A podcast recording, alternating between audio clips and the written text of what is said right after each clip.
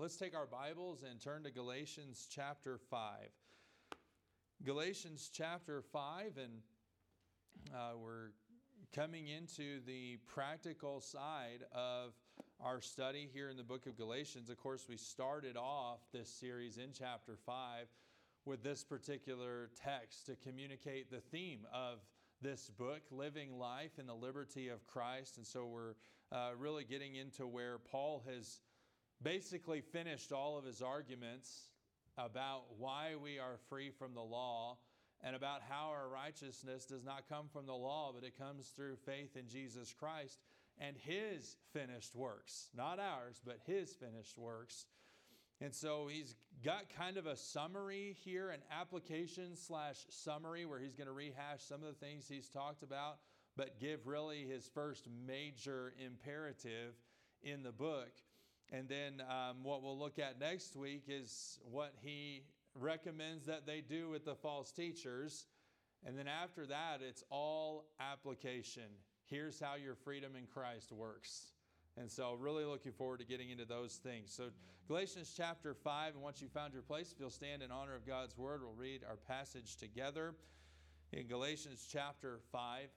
And I want to start off in chapter 4, verse 31 that we finished up with last week just to help springboard, okay? Because Paul is going to tell us this is who you are. Now, this is what you do with it, okay? So, chapter 4, verse 31. So then, brethren, we are not children of the bondwoman, but of the free. His goal was not that you would remain in the scenario with Ishmael and Hagar, bound in the bondage of the law and the old covenant, but that you would be free with Sarah and Isaac, and that you would uh, be free in Christ, free from the law, oh, happy condition. And so now we get to chapter 5, and he says this Stand fast, therefore in the liberty wherewith Christ hath made us free. And be not entangled again with the yoke of bondage. Behold, I, Paul, say unto you, that if you be circumcised, Christ shall profit you nothing. For I testify again to every man that is circumcised, that he is a debtor to do the whole law. Christ is become of no effect unto you Whosoever of you are justified by the law, ye are fallen from grace. For we through the Spirit wait for the hope of righteousness by faith. For in Jesus Christ neither circumcision availeth anything, nor uncircumcision, but faith which worketh by love.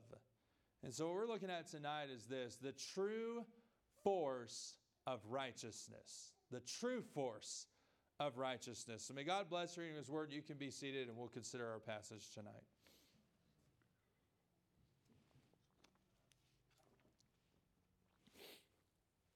One of the never ending conquests for humanity, or quests, maybe I should say it that way, is a utopian society.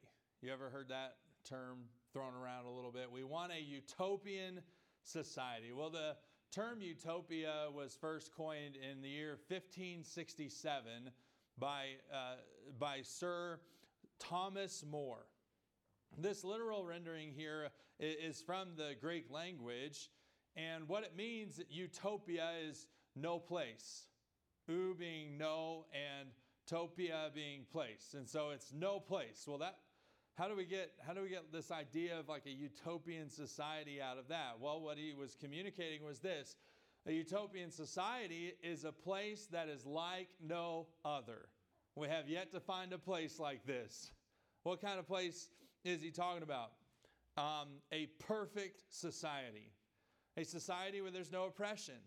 A society where there's no violence, no selfishness, no pride, no oppressive politicians, no ruling government, equal wages and equity and all of those things. And so that is what the quest is for a utopian society. And this quest for utopian society is uh, the source of many of our social paradigms today in our society here. Uh, as regarding equal rights, civil rights, socialism, uh, climate change, and a host of other policies. And I'm just going to say this that I, I truly believe that there are many, many well meaning people that truly decide to or, or desire to Im- implement these policies in order to make society better for everybody. I, I believe there are some that that's truly their desire. The problem is that the way they go about it hurts their agenda itself. I mean, if you think about it, the problem with, with how they go about it, it's one of the reasons why we don't have a utopian society.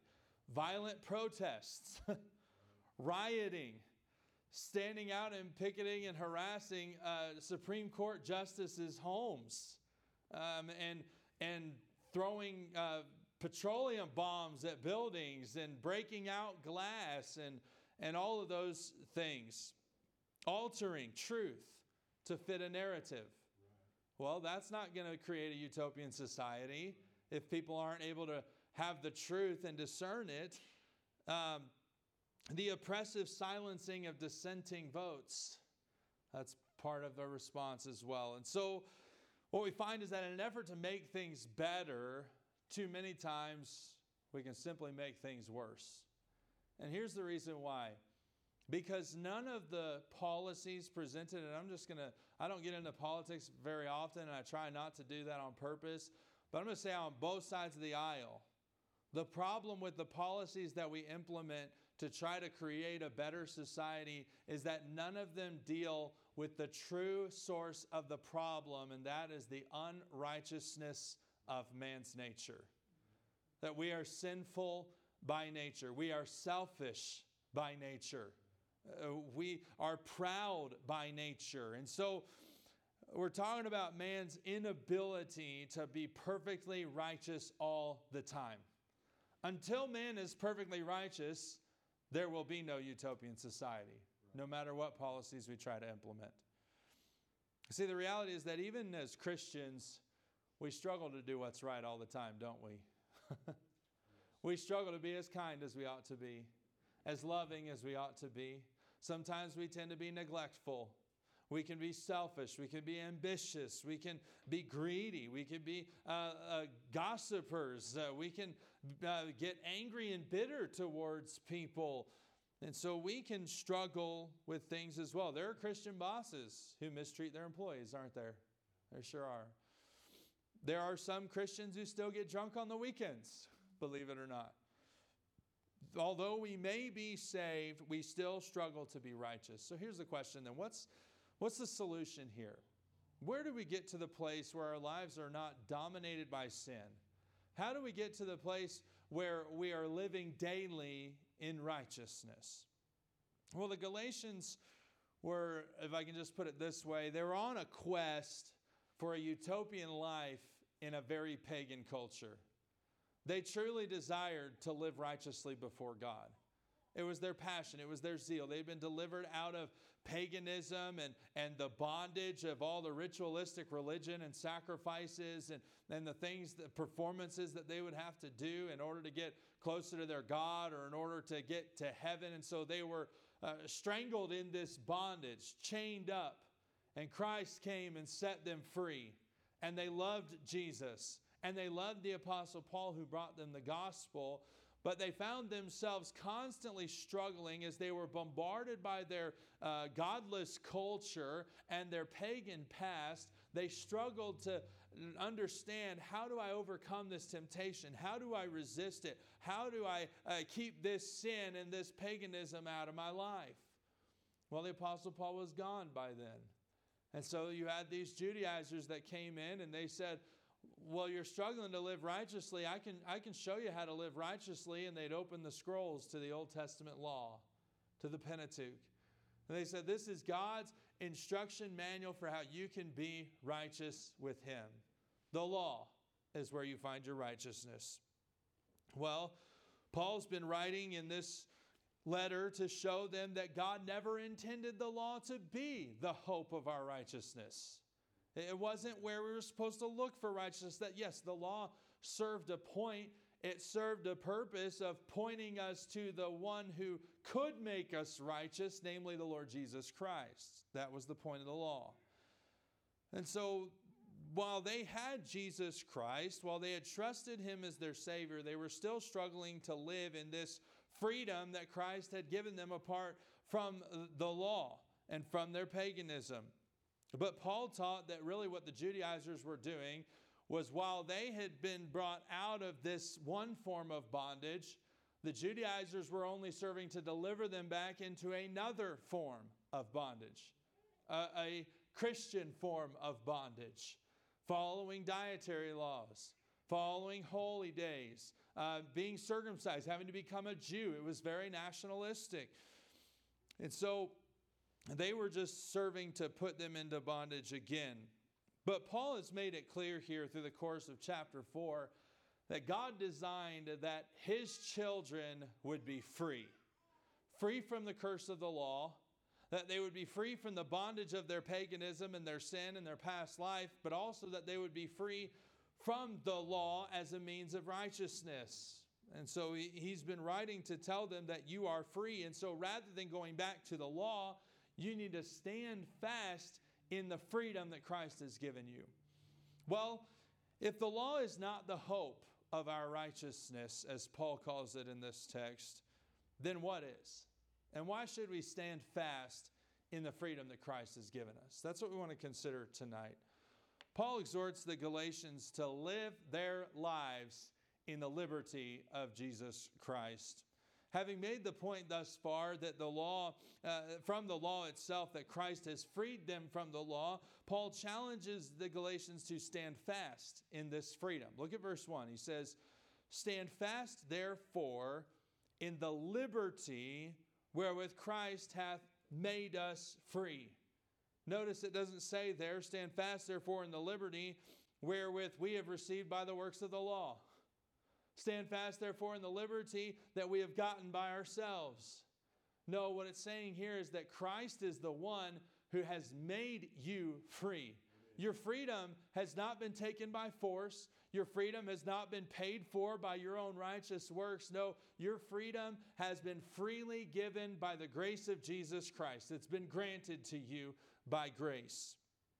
So, since you did not earn righteousness in the first place, rather than uh, trying to uh, keep your righteousness or rather than trying to earn more righteousness by the works of the law, he tells them, stand fast in the freedom you've already been given. It's been given to you.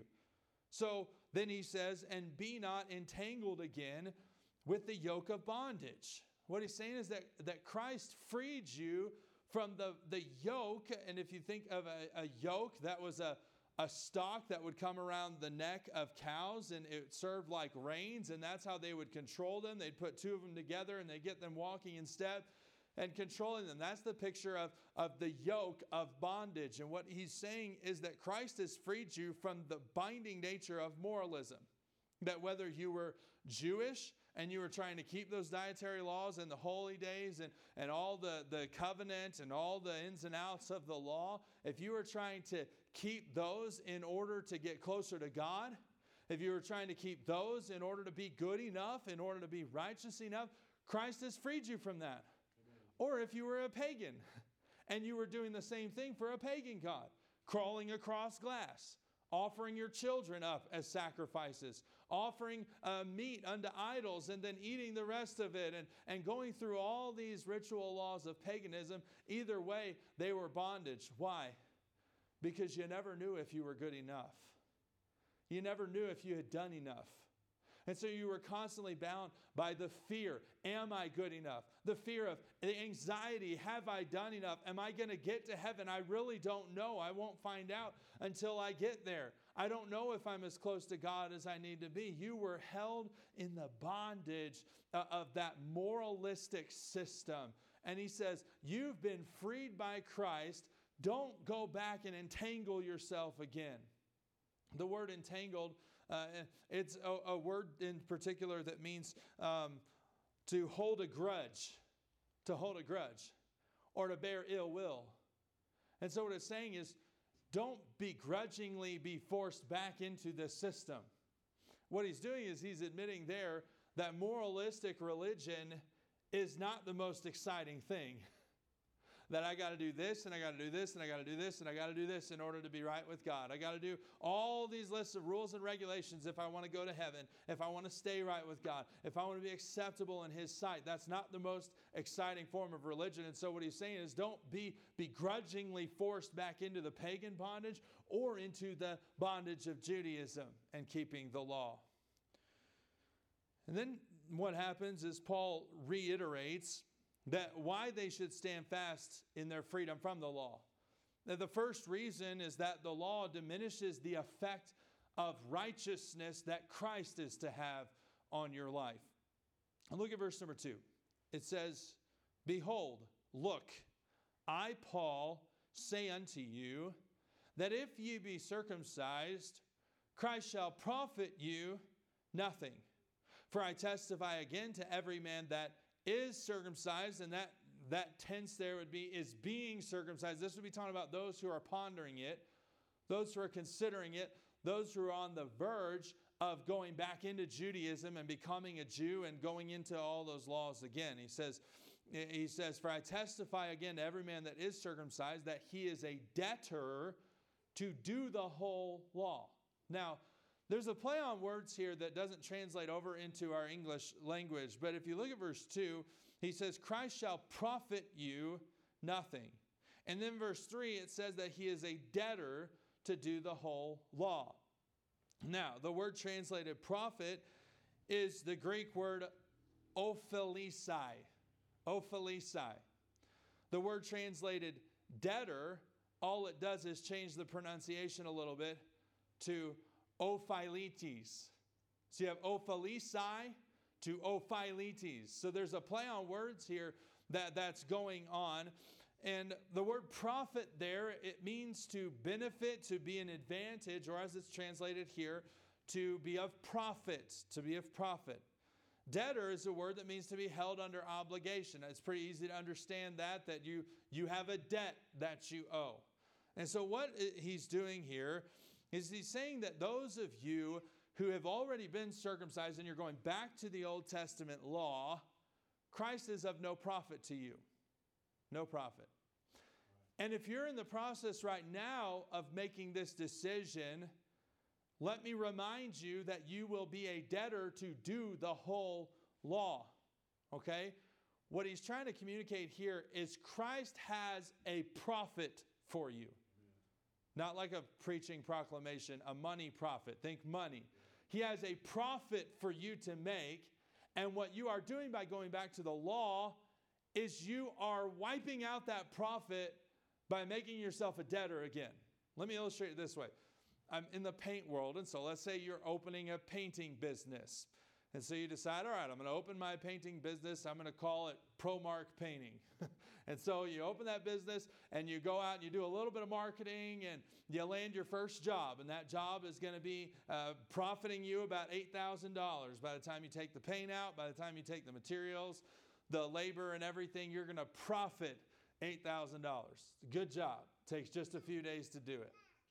Well, then let's say you get that check and you go down to the paint store and you sign a financing agreement that has interest on it and you decide to go ahead and buy four or three $4,000 spray pumps totaling up to $12,000.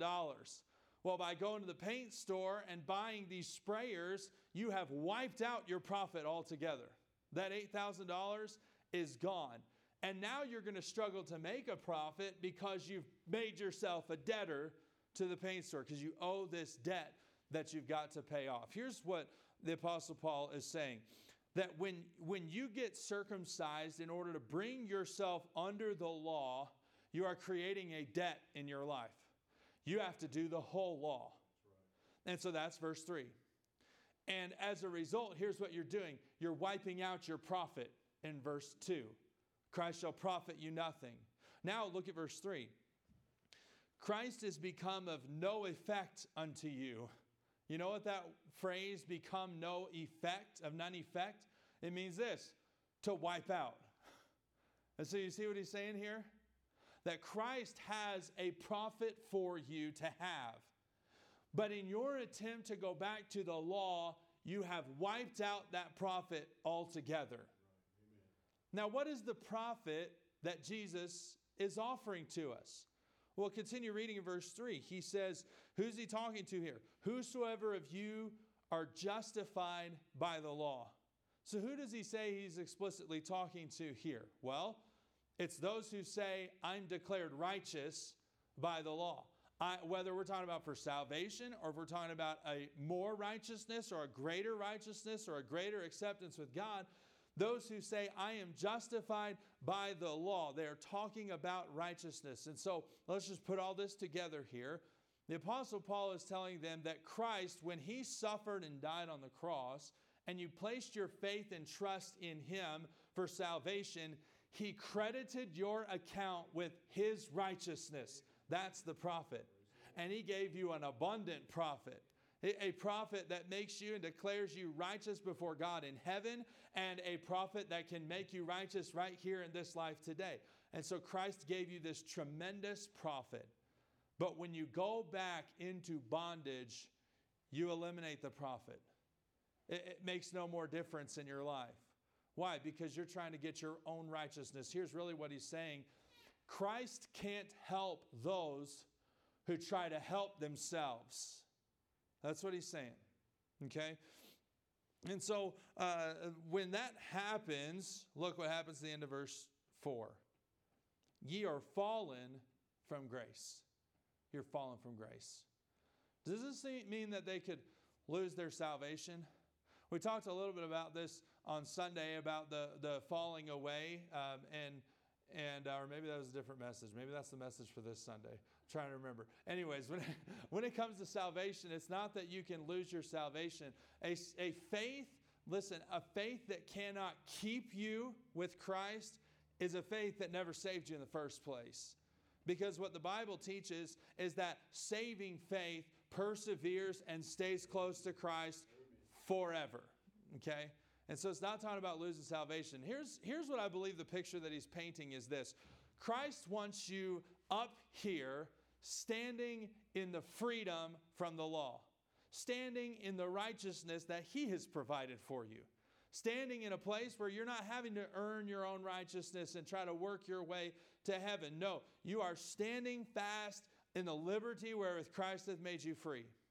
But he said, when you try to be circumcised and try to bring yourself under the law and you give yourself this debt and you wipe out the profit, here's actually what happens. In your attempt to elevate your righteousness, you've actually stepped down from righteousness. Because you tell me whose righteousness is better right. Christ's or yours? Amen. Well, obviously, it's Christ's.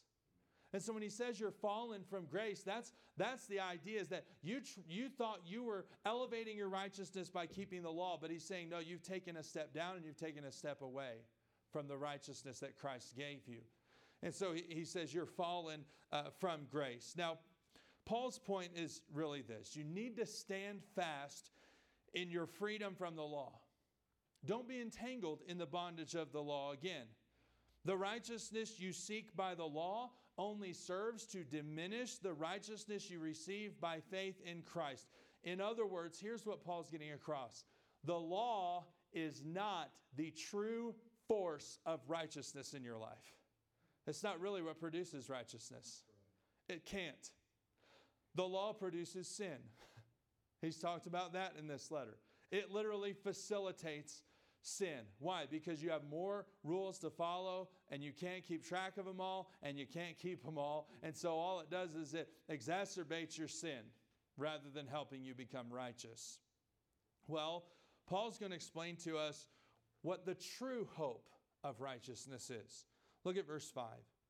For we, through the Spirit, wait for the hope of righteousness by faith. See, what he's telling us here is that the righteousness, the hope of righteousness, is not attained by circumcision. It's not attained by becoming a Jew. It's not attained by dietary laws and by keeping holy days and all the Old Testament law. He says, no, the hope of righteousness is through the Spirit, through the Spirit.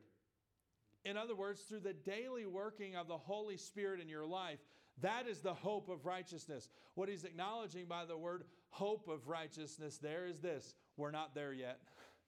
We're not perfect. We're not perfectly righteous. We're not completely glorified yet. We're not there yet, but he's saying this that day's coming. We're waiting for it, waiting eagerly, anticipating it. What does that mean? Well, think about a young couple that's getting married. Uh, they're not there yet. They're not married there yet, but the ring's on the finger. They're getting married on Saturday. It's this week. It's coming up. They're not, they don't have cold feet. They're not doubting their love or their commitment to each other. They know without a doubt this marriage is going to happen and they're excited about it. That's what it means to wait for it. He says we wait for the hope of righteousness. Well, how is the hope of righteousness realized? By the works of the law? Is it realized by keeping all those rules and regulations given, whether in the Torah or the Talmud or the Mishnah? Is that where it's found? No. What does he say at the end of verse number five? By faith. He says it is our faith in the operation of Jesus Christ through the power and working of the Holy Spirit. That is where the hope of righteousness is. And so this means that from the time that you are born again, from the time that you get saved, the Holy Spirit's work then is to sanctify you and make you righteous and make you more and more like Jesus Christ until the day that He appears and gives you that perfect, glorified body and has eliminated your sin nature. That's the only time we'll have a utopian society. Why? Because your sin will be finally and ultimately dealt with. You will be righteous. But you're not all the way there yet. Look at verse 6. For in Jesus Christ, neither circumcision availeth anything, nor uncircumcision. What's he saying there? Well, again, circumcision would be the sign of the covenant. That's how you become part of the Jewish people. And as Paul said, that's how you become a debtor to do the whole law. And so, what he's saying here is if you're a debtor to do the whole law, and if you're a Jew, or if you're not bound to the law and you're not a Jew, neither one of those puts you in a better position to be righteous. Neither one of them. They avail nothing. Here's that word avail it means this they have no power, they have no influence, they have no force in your life to make you righteous, circumcision or uncircumcision. But look at what he says at the end of verse 6 But faith which worketh by love. That word worketh is the word we get our word energize from.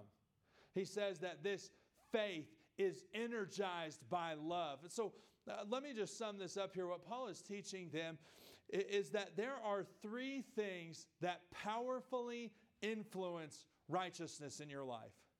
Number one is the daily working of the Holy Spirit to sanctify your life, to make you righteous. The Spirit's role is to sanctify you unto the righteousness of Jesus Christ. And that progressively takes place on into the future when Christ returns, as we mentioned. And so that's the first powerful influence. The second one is faith. How does faith function in righteousness? Well, that's been what the vast majority of this book is about.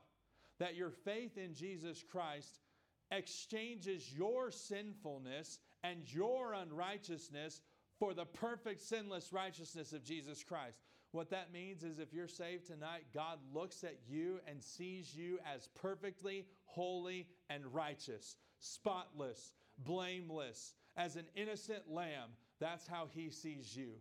And so when you put your faith in Christ, you are given Christ's righteousness. Amen. And then the Holy Spirit goes to work in your life. And then the third thing is love. Love. See, love, love's role is to motivate you to live not for your flesh, not for your selfish ambitions, not for your selfish desires. Love motivates you to live your life for Christ and for others. These are three powerful influences of righteousness in your life. And so, what Paul is telling them is don't look to the law for righteousness, whether past, present, or future. Start living by faith in Christ through the power of the Holy Spirit, by love for Christ and others. And so, Paul is exhorting the Galatians here to stand fast in their freedom from the law because the true force of righteousness in their lives is the daily working of the Holy Spirit through love and faith. After the next few verses that we'll cover next week, Paul expresses his desire to remove the false teachers from their church. And then you're going to find that the rest of the book is applying faith, the Spirit, and love to your life personally. And he shows how those three forces can make you righteous in a way the law never could. Love for Christ will keep you faithful to him. Love will make you a servant rather than a Lord. It says in verse 13, For brethren, ye have not been called unto li- or ye have been called unto liberty, only use not liberty for an occasion to the flesh. Don't use your freedom in Christ to serve yourself, but what does he say? But by love serve one another. And so that means that love will keep a husband from treating his wife like she's a waitress. Love will, will keep a dad from treating his kids like they're slaves and second class citizens. Love will get him off the couch to go play ball with them. Love will uh, lead him to take his wife out on a date. Love will keep a boss from treating his employees like they're doormats. Uh, love will keep a pastor from demanding more out of his congregation than he gives himself. It'll keep him from, it'll keep him from being a tyrant to being a servant leader. Love will do that in a pastor's life. Love will keep church members from gossiping about one another. Why? Because I love them too much to air their dirty laundry to everybody else.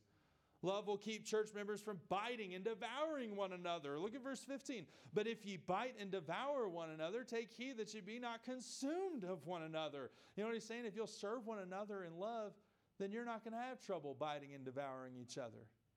See, love is influencing righteousness. Walking in the Spirit will keep them from indulging the lusts of their flesh, from going back into paganism, going back into the sexual sins that permeated their culture. It says in verse 16, This I say then, walk in the Spirit, and ye shall not fulfill the lusts of the flesh. And then he says, For the flesh lusteth against the spirit, and the spirit against the flesh, and these are contrary the one to the other, so that you cannot do the things that you would. You know, for a while I'd always looked at that and I was like, because our flesh is so strong, it fights our spirit and it punches our spirit back so the flesh can do the things that it wants. But what it's saying is this inside, you're a dirty, rotten, filthy sinner. And what's going to happen is your flesh is going to rear up and when you walk in the Spirit, it's the Spirit that beats your flesh into submission. It's the Spirit that keeps you from doing the things that your sinful flesh wants to do. Things like in verse number 19, now the works of the flesh are manifest, are these adultery, fornication, uncleanness, lasciviousness. That's a word that means licentiousness. Remember, that's what they were worried about using their liberty from the law as a means to have a license to do whatever they want. And he said, No, you walk in the Spirit, it's not going to let you do that. He goes on and he says, Idolatry. Here goes the paganism. Do you see this? He's saying, No, you walk in the Spirit, He's going to keep you from paganism. He's going to keep you from witchcraft, from hatred, variance, emulations, wrath, wrath, strife, seditions, heresies, divisions in the church, factions. It's going to keep all of those works of the flesh out of there, including envyings, murders, drunkenness, revelings, and such like. it means that the Holy Spirit, if you're walking in the Holy Spirit, He is sufficient to keep you from doing all those things that bound you before. You don't need the law, you've got something more powerful in the Holy Spirit. The Spirit is sufficient to keep you from going back to your pagan past. And so, faith, first of all, love, and the Holy Spirit has the influential force to make you righteous that the law never had. So, the application that Paul gives them is this Stand fast, therefore, in the liberty wherewith Christ hath made you free, and be not entangled in the yoke of bondage. He says, Don't go back to the law in search of a better righteousness with God because you can't get a better righteousness by the law. Rather, look by faith to the righteousness that the Holy Spirit can bring into your life, and by faith, walk in the Spirit. You know what that means? Every single day, you need to fall on your knees before God and you need to acknowledge before Him God, I know that today my flesh will want to have rule over my life. Sin will want to have rule over my life. I will want to give in to temptation time and time again. I will want to burst out in anger at times. I will want to get frustrated. I will want to think about what happened to me in my past and get bitter over it again. I'll be tempted to lie to make myself look better. I'll be tempted to be selfish and to try to get what I want out of other people and use people in that way. God, I know in me there's nothing, nothing good but Jesus Christ. Help me to walk in the Spirit, to let Him govern my life. And then when the Holy Spirit begins to prick your heart and says, You shouldn't say that, you shouldn't do that, you should bite your tongue here. You shouldn't treat your wife that way. You shouldn't talk to your kids like that. You shouldn't talk to that client like that. You shouldn't treat your employees like that. You shouldn't talk to your boss like that. See, the Holy Spirit has the power to do this in our lives. When you know you're not supposed to do something, and as soon as the words come out of your mouth, there's something like, oh, get back in. when the Holy Spirit speaks, we've got to respond and yield and let Him live through us. Let the energizing force of righteousness be your love for Christ. Let it be your love for Him. Love Jesus. Walk with Him. Spend time every day fellowshipping, communing with Him, reading the Word of God, praying, growing, getting involved in discipleship. I mean, give your love, give your fixation, give your obsessions over to Jesus Christ. The only time the Word of God recommends addiction is when He talked about Priscilla and Aquila and how they had addicted themselves to the ministry. You know what that means? They gave themselves to Christ. They did whatever they could to serve Him, to love Him. And you allow that love for Jesus to be an energizing force in your life that leads you to love others. You'll look for ways to serve others. Serve your wife. At least take the dishes to the sink. Save her a couple trips, right? Or even better yet, do the dishes for her. You know, she needs a day off every now and then as well. Uh, serve your kids. Now, I'm the only one in here with kids in the home, and so I already preached this to myself in the office today. But those of you that have older kids, hey, take them out to dinner on occasion. Love on them, care for them, serve them, help fix their cars. you know, uh, you might have to go and, and pick up your kid whose car's broken down on I 25 at two o'clock in the morning. They call you and get you out of bed. And boy, the last thing that I want to do is get out of bed and go help somebody with their car broken down. But it says, by love, serve one another. Serve them. If you live in the home with your parents, serve your parents. Wash their car. Take on some of the household chores. Sweep the floor every morning. At least vacuum your own room every now and then. you know, just serve.